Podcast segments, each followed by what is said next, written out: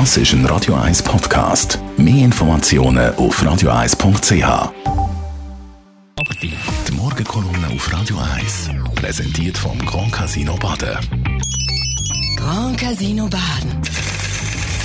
Baden Der Montagmorgen gehört dem Stefan Barmettler, Chefredakteur von der Handelszeitung. Morgen, Stefan. Schönen guten Morgen, Marc. Also, der Coronavirus der beschäftigt uns, der dominiert Schlagzeilen.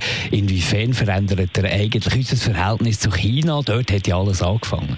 Du magst es nicht schon weit über zwei Monate seit Coronavirus in einem Fleischmarkt in Wuhan ausgebrochen ist und seitdem dreht sich die Spirale leider nur in eine Richtung gegen. Aber heute steht die Welt an einem Rand von, der, von einer Seuche und von einer Rezession. Und die Zentralregierung in China, die trägt eine grosse Verantwortung, wie sie wochenlang die Gefahr vom Virus vertuscht und verleugnet hat.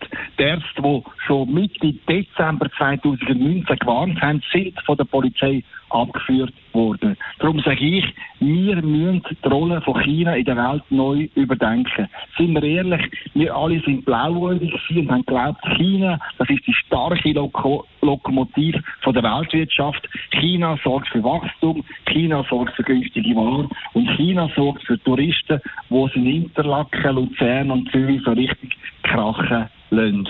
Aber nicht nur das. Alle Unternehmer in der Schweiz haben geglaubt, China, das ist Eldorado, dort kann man günstig einkaufen, dort kann man günstig produzieren. Es gibt kaum eine Schweizer Firma, die in China nicht mindestens ein oder zwei Fabriken aufgebaut hat. Dem Chemie von der Magdalena Martulo Blocher, die hat in China sogar vier Produktionsstätten.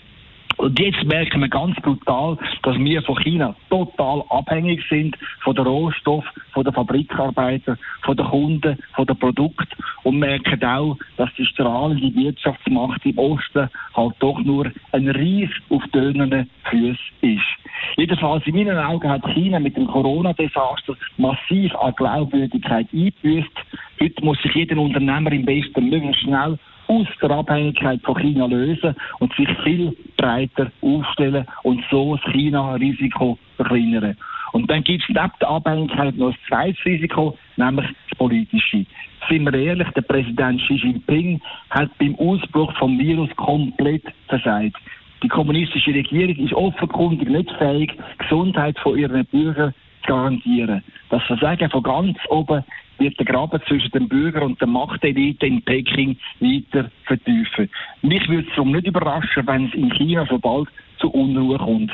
Darum sage ich nochmal, es ist höchste Zeit, dass wir unser glänzendes Bild von China, von dieser unheimlichen Wirtschaftsmacht, radikale Frage stellen.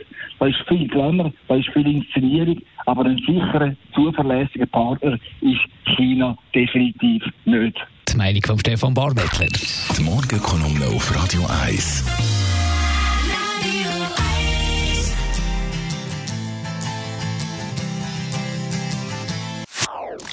Das ist ein Radio 1 Podcast. Mehr Informationen auf radio1.ch.